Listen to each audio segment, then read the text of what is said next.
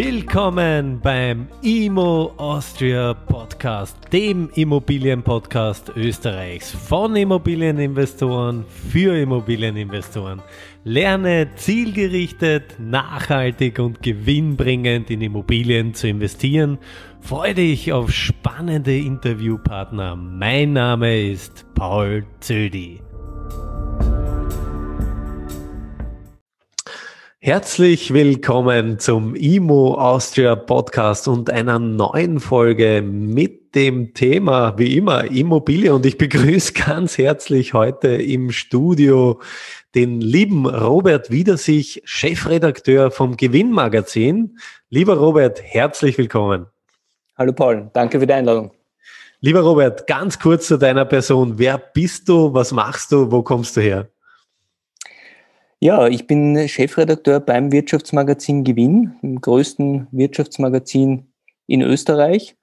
Und ähm, ja, neben meiner Tätigkeit als Chefredakteur betreue ich dort auch das Immobilienressort seit über zehn Jahren, beschäftige mich daher auch intensiv mit dem Immobilienmarkt in Österreich. Sehr fein. Ähm, ja, das Gewinnmagazin, also viele, viele Leser, ich bin selber begeisterter Leser, kaufe mir das äh, sehr, sehr gerne. Äh, spannende Artikel. Was zeichnet das Gewinnmagazin aus? Äh, du hast ja erwähnt, Nummer eins in Österreich. Ähm, wie, was kann man sich vorstellen für die, die das Magazin noch nie gelesen haben? Ja, Gewinn gibt es seit 38 äh, Jahren mittlerweile. Äh, ist wirklich am Markt etabliert, haben rund 200.000 Leser und wir schauen, dass wir halt wirklich das Thema Geldanlage, äh, Unternehmertum äh, sehr umfassend äh, beleuchten, betrachten, haben da einen sehr realistischen Zugang, äh, schauen, dass wir da jetzt nicht irgendwelche Themen in den Himmel loben.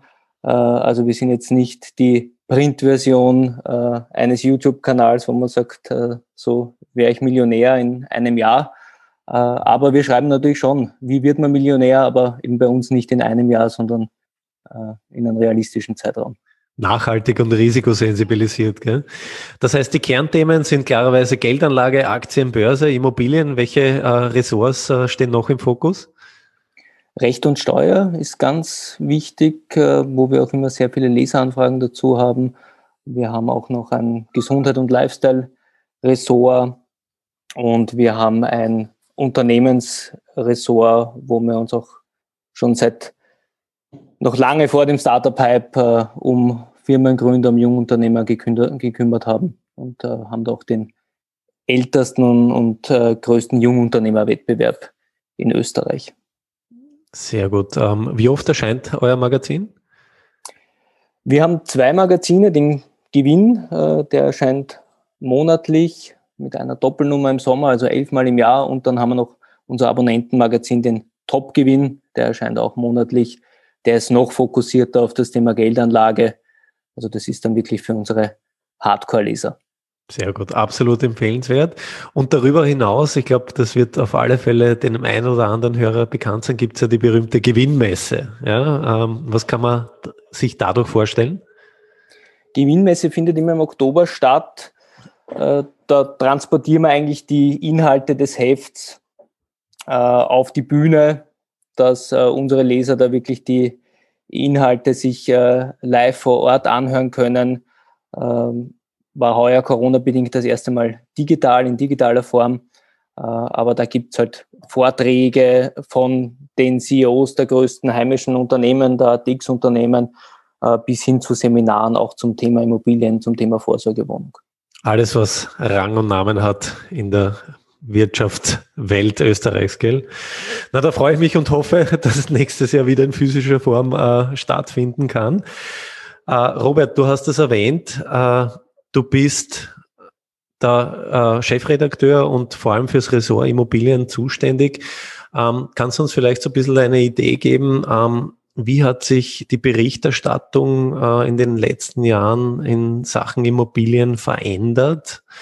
Ähm, wie hat äh, sich der Fokus auf das Thema Immobilie, vor allem ja, in hinsichtlich Veranlagung, Vorsorgewohnung und so weiter verschoben? Also äh, vielleicht äh, die Frage runtergebrochen, ähm, hat das Thema Immobilie einen größeren Schwerpunkt erhalten?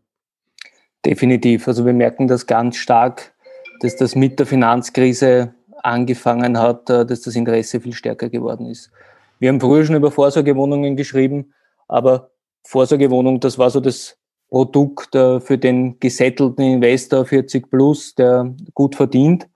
Und wir merken einfach äh, seit der Finanzkrise auch, dass sich viele jüngere Leute dafür interessieren und ähm, ja, dass man viel früher äh, mit dem Immobilieninvestment beginnt. Also das Interesse hat massiv zugenommen, auch bei den Berufseinsteigern.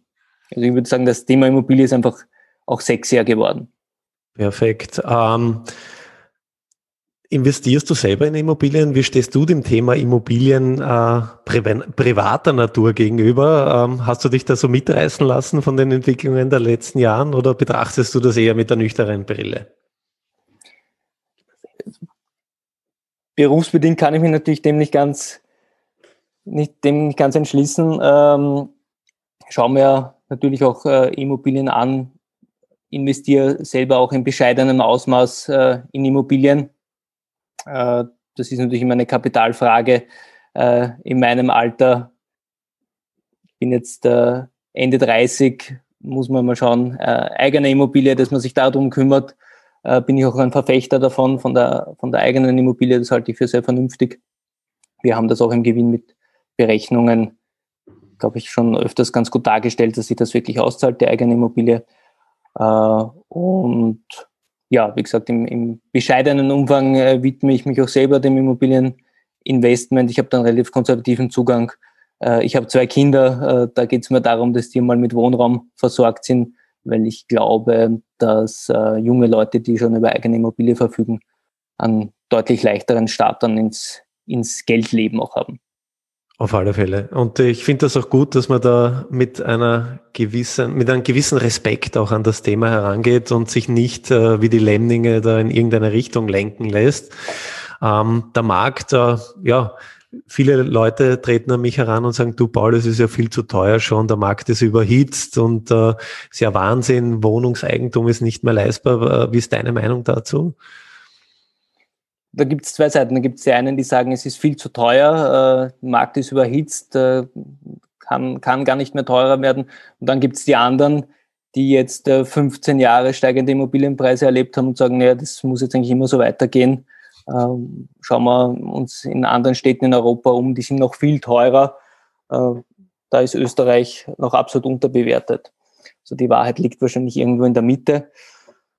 Äh, ich glaube auch, dass man in Österreich aufpassen muss auf das Thema Leistbarkeit. Wenn man jetzt investiert, wir steuern in Wien auf äh, Preise bei Neubauwohnungen so um die 5000 Euro zu. Manche Studien sagen, wir liegen schon darüber äh, dann muss man sich schon überlegen, welcher potenzielle Mieter kann sich das nur leisten oder äh, welcher zukünftige Eigennutzer kann sich das leisten. Also muss das schon immer in Relation zu den Einkommen sehen, was ist da möglich.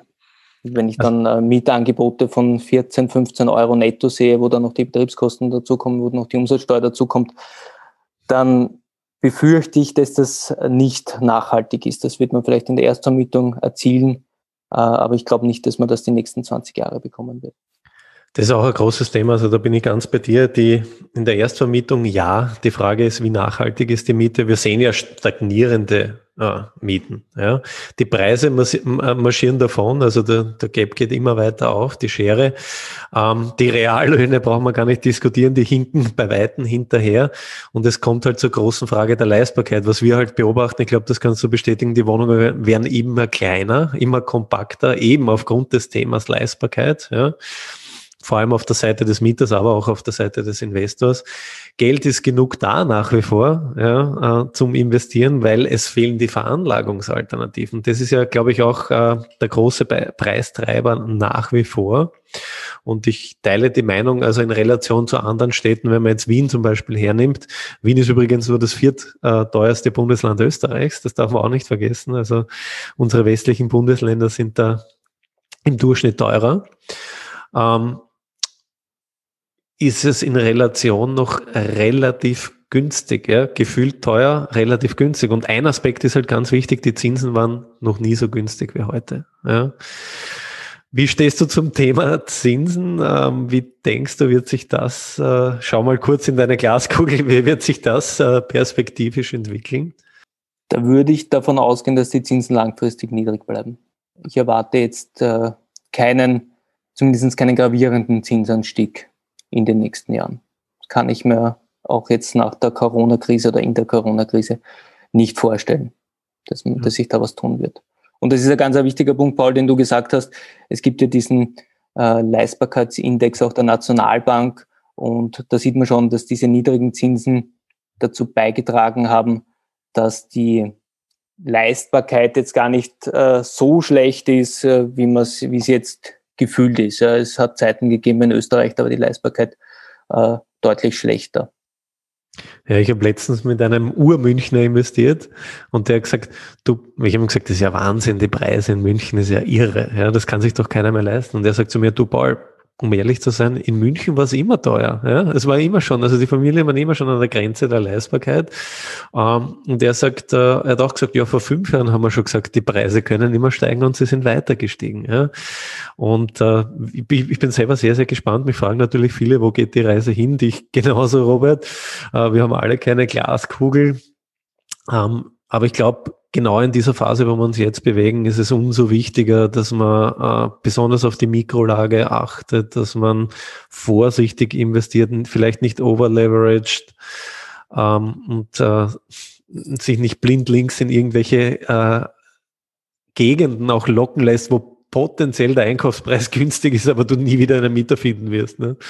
Glaube ich, glaube ich auch, ja, weil worauf ich schon immer gerne hinweise, ist, dass der Immobilienmarkt keine Einbahnstraße ist.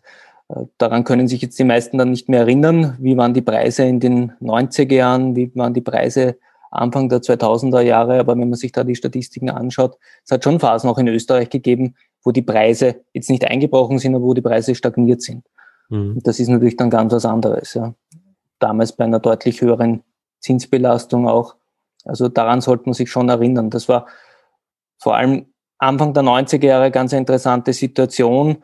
Äh, damals auch hat man erwartet großes Bevölkerungswachstum äh, durch die Ostöffnung. Äh, es ist sehr viel gebaut worden. Die Bevölkerung ist dann, glaube ich, nicht so stark gewachsen wie erwartet. Es war dann, waren dann eben sehr viele Immobilien am Markt. Und dann ist eigentlich die Neubautätigkeit ziemlich stark zurückgegangen. Und das ist genau der Grund, warum wir dann in so eine unterbewertete Situation gekommen sind äh, vor der Finanzkrise, warum Immobilien in Österreich unterbewertet äh, waren, weil wir da eigentlich noch dran gekiefelt haben an, von, an dieser massiven Neubautätigkeit in den 90er Jahren. Es waren einfach sehr viele Wohnungen da. Hm. Und ich glaube, was man auch nicht äh, missachten darf, also wir haben ja in, äh, nehmen wir wieder die Stadt Wien her, ja, mit ein Viertel der österreichischen Bevölkerung nahezu. Ich meine, es gibt nirgends so viel sozialen Wohnbau wie in der Stadt Wien. Und das ist natürlich auch ein Aspekt, der auf die Preise drückt.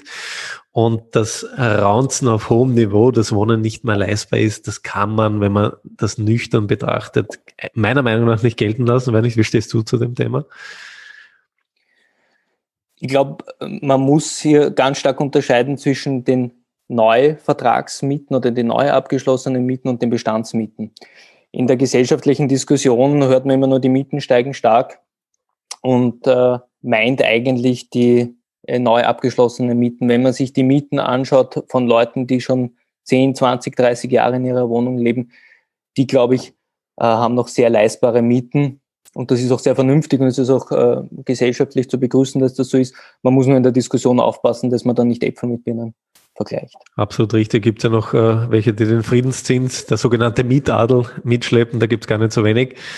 Und also ich glaube auch, da wird halt äh, auf der politischen Ebene sehr äh, ja, polarisiert und äh, teilweise sehr, sehr schwach argumentiert. Ja. Super, ähm, ganz, ganz spannend. Das heißt, äh, perspektivisch gesehen, äh, wie denkst du, wird das Thema Immobilie für den jungen Leser auch, sage ich einmal, äh, immer wichtiger als Zukunftsvorsorge, Altersvorsorge, Pensionsvorsorge? Definitiv. Ich glaube, das wird nicht mehr weggehen, das Thema. Also das äh, hat jetzt nichts, nicht nur mit dem Immobilienboom der letzten Jahre zu tun. Ich glaube, das Thema ist auch bei den jungen Leuten angekommen. Wir merken schon sehr stark äh, und das finde ich sehr erfreulich, weil da haben wir jahrelang darauf hingearbeitet, äh, dass sich auch immer mehr junge Menschen dafür das Thema Geldanlage interessieren äh, und das Thema aber Gott sei Dank auch sehr breit betrachten, weil es gibt nicht nur Immobilien, es gibt auch nicht nur Aktien, äh, es gibt auch nicht nur das Sparbuch, äh, sondern ich glaube, es hat jede Assetklasse ihre Berechtigung. Das ist äh, ganz wichtig, dass man da nicht den, sich nur in eine Assetklasse reindrängen lässt. Äh, weil das muss man schon kritisch sehen, auch als äh, Immobilienbegeisterter Mensch. Äh, die Österreicher neigen schon dazu, zu einer Überallokation in Immobilien, weil dann hat man die eigengenutzte Immobilie, dann kauft man sich vielleicht noch die Vorsorgewohnung, dann kauft man noch die äh, Wohnung, äh, wo mal das vielleicht das eigene Kind drin wohnen könnte äh, und dann hat man vielleicht noch das äh, Wochenendhaus äh, und dann sagt man, bei Aktien ist mir das Risiko zu groß. Ja? Äh, dabei hat man ein extremes Klumpenrisiko in Immobilien. Absolut, du hast die Frage, meine nächste Frage fast vorweggenommen. Ich hätte dich gerne gebeten, um den Tipp von deiner Seite als Geldanlage-Experte. Was würdest du dem jungen Investor raten? Also, du hast es eh schön gesagt, breit streuen, nicht alle Eier in einen Korb. Ähm, das heißt, äh, du hast das erwähnt, Aktien. Ähm, möchtest, du das noch ein bisschen ergänzen und ausführen? Ja, Aktien sind von der Renditseite äh, sicher interessanter als Immobilien, da braucht man sich nichts vormachen. Äh, aber ich glaube, beide Assetklassen haben absolut ihre Berechtigung. Also für mich gibt es da kein Entweder-Oder. Also mit einer äh, vernünftig ausgewählten Vorsorgewohnung, du hast das vorher angesprochen, gute Mikrolage, äh, macht man sicher nichts verkehrt. Und der große Vorteil, äh, den, den wir äh, jetzt äh, gewinnintern auch immer wieder diskutieren. Der große Vorteil der Immobilie äh, ist, dass die Leute da wirklich beim Sparen dabei bleiben. Äh, wir sehen einfach bei den Aktien, haben viele nicht den langen Atem, äh, werden beim ersten Crash nervös, steigen wieder aus, steigen dann, wenn die Preise wieder hoch sind, wieder ein, äh, machen da diese Fehler und lassen da so viel äh, Rendite liegen. Und die Immobilie das hat ein, ein deutscher Fachautor, der Gerd Kommer, mal sehr schön gesagt, äh, ist ein positiver Zwangssparvertrag. Äh, das klingt zwar jetzt, äh, das tut einem fast weh, positiver Zwangssparvertrag, der klingt jetzt nicht so, äh, eigentlich nicht so nicht so positiv, aber das beschreibt sehr gut. Also bei den Immobilien schaut man nicht täglich, wie ist da der Kurs und oh je, da ist der Kurs jetzt runtergegangen, da sollte ich aussteigen oder der Kurs ist schon so hoch, da nehme ich die Gewinne jetzt mit, sondern bleibt man einfach dabei über einen Zeitraum von äh, 20 Jahren.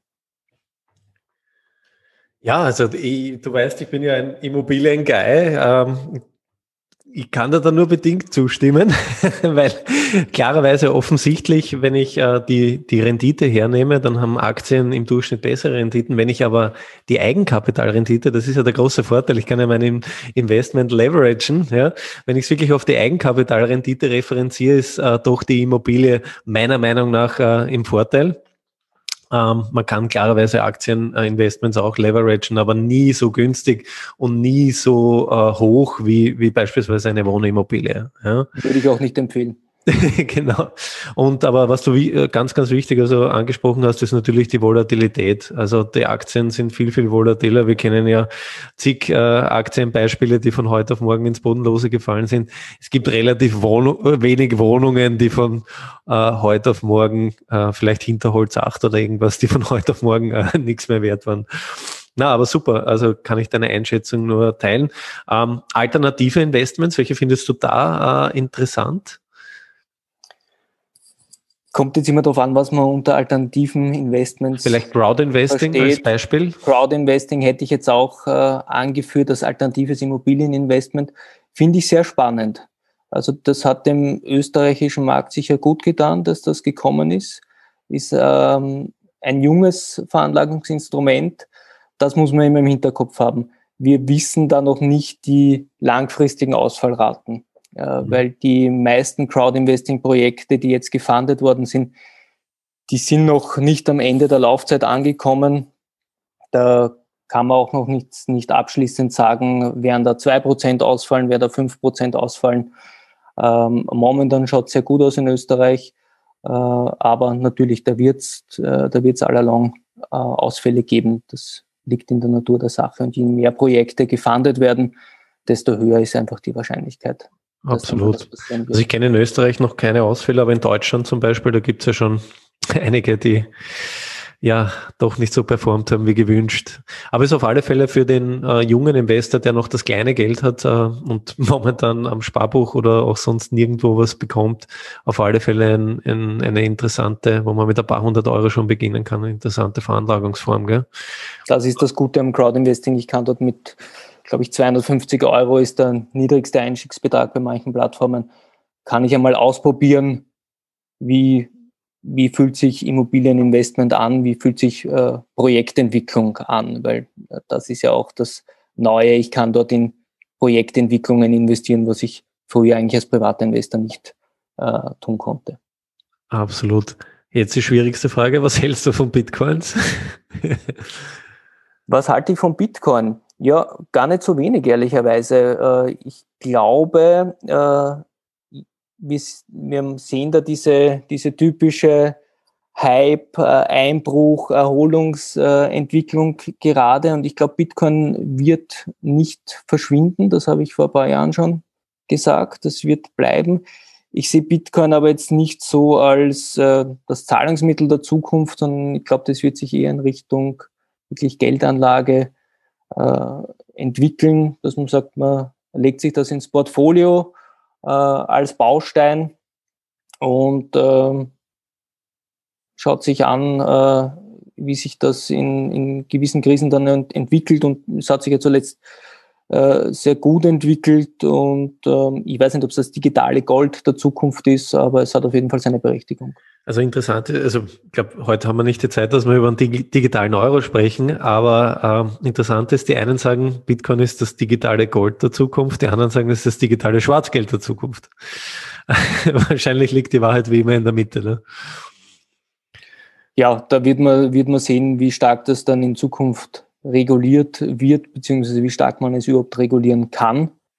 Äh, aber ja, das ist aber das mit Schwarzgeld ist ein, ein Nebenaspekt äh, meiner Meinung. Auch die ganze Sicherheitsdebatte ist ein Nebenaspekt, weil Sicherheitsrisiken habe ich äh, bei den meisten äh, Geldanlagen. Ähm, ich glaube schon, dass sich das etablieren wird und was man eben jetzt sieht, ist, dass professionelle Anleger da reingehen und dann wird der Markt reifer äh, und das tut dem Markt sicher gut. Welche anderen Kryptowährungen neben Bitcoin weiter äh, bestehen werden, das traue ich mich jetzt nicht zu prognostizieren. Äh, ich glaube schon, dass Bitcoin als die Ur-Kryptowährung da die meiste Berechtigung hat. Sehr gut. Dann zum Abschluss, lieber Robert, ganz kurz für unsere Hörer. Dein Lieblingsimmobilienbuch, hast du da eins? Kannst du was empfehlen? Ja, das ist natürlich mein eigenes, Investieren in Immobilien im Gewinnverlag erschienen. ist allerdings schon einige Jahre alt, also das äh, wartet auf eine, auf eine Aktualisierung dieses Werks. Also wenn ich mal ein bisschen mehr Zeit habe, dann ja, gerne muss man schicken, eine aktualisierte Auflage. Gerne, wenn du mir einen schickst. Also das kenne ich gar nicht. Super. Ja. Perfekt. Und hast du auch so ein bisschen äh, Business äh, Mindset Buch, das du äh, ja empfehlen kannst oder auf das du schwörst vielleicht sogar? Ich muss ganz ehrlich sagen, ich tue mir immer schwer mit diesen Mindset-Büchern und wie werde ich äh, zum Gewinner in, in einem Jahr. Äh, da, da lasse ich eher meistens die Finger davon. Ja. Äh, also ich hole mir mein positives Mindset meistens beim Ausdauersport und beim, äh, beim am Berg herumlaufen und weniger aus diesen Büchern. Super, das ist schön gesagt. Das ist auch mal wichtig, dass man, weil die meisten sagen immer, ah, du, das Buch hat mein Leben verändert. Ja, Bücher können ein Leben verändern, das ist ganz, ganz klar. Aber ich glaube, noch wichtiger ist äh, in sich gehen, Sport, Familie, da wo man wirklich Kräfte äh, rausholen kann. Sehr schön gesagt. Gut, und die wichtigste Frage zum Abschluss. Ähm, wann gibt's endlich beim Gewinn eine Titelstory mit mir, mit dem Imo-Paul? Ja, Paul, das haben wir natürlich fix eingeplant. Äh, wird, äh, wird sicher kommen. Allerdings äh, Voraussetzung ist, du musst mindestens 100